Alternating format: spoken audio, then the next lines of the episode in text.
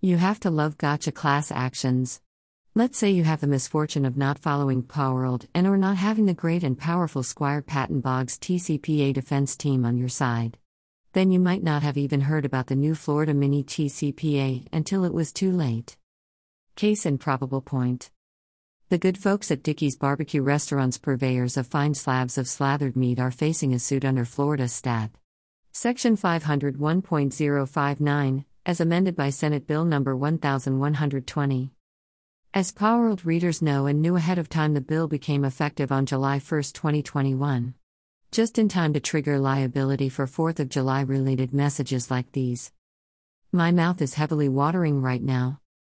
But that's not the point.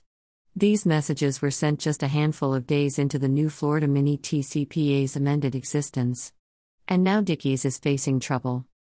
In a new suit filed July 30, 2021, a consumer in Florida is suing Dickey's claiming that these and other text messages violated the amended Florida robocall bill.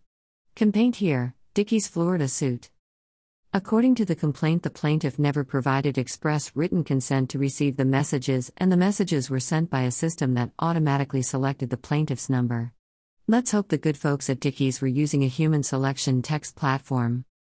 The class is focused on the use of a specific text platform as these new Florida cases often will be. All persons in Florida who 1. were sent a telephonic sales call regarding defendant's goods and or services, 2. using the same equipment or type of equipment utilized to call plaintiff. Notably the class is overly broad since it does not exclude individuals that provided express written consent. But we'll see if the claim goes anywhere.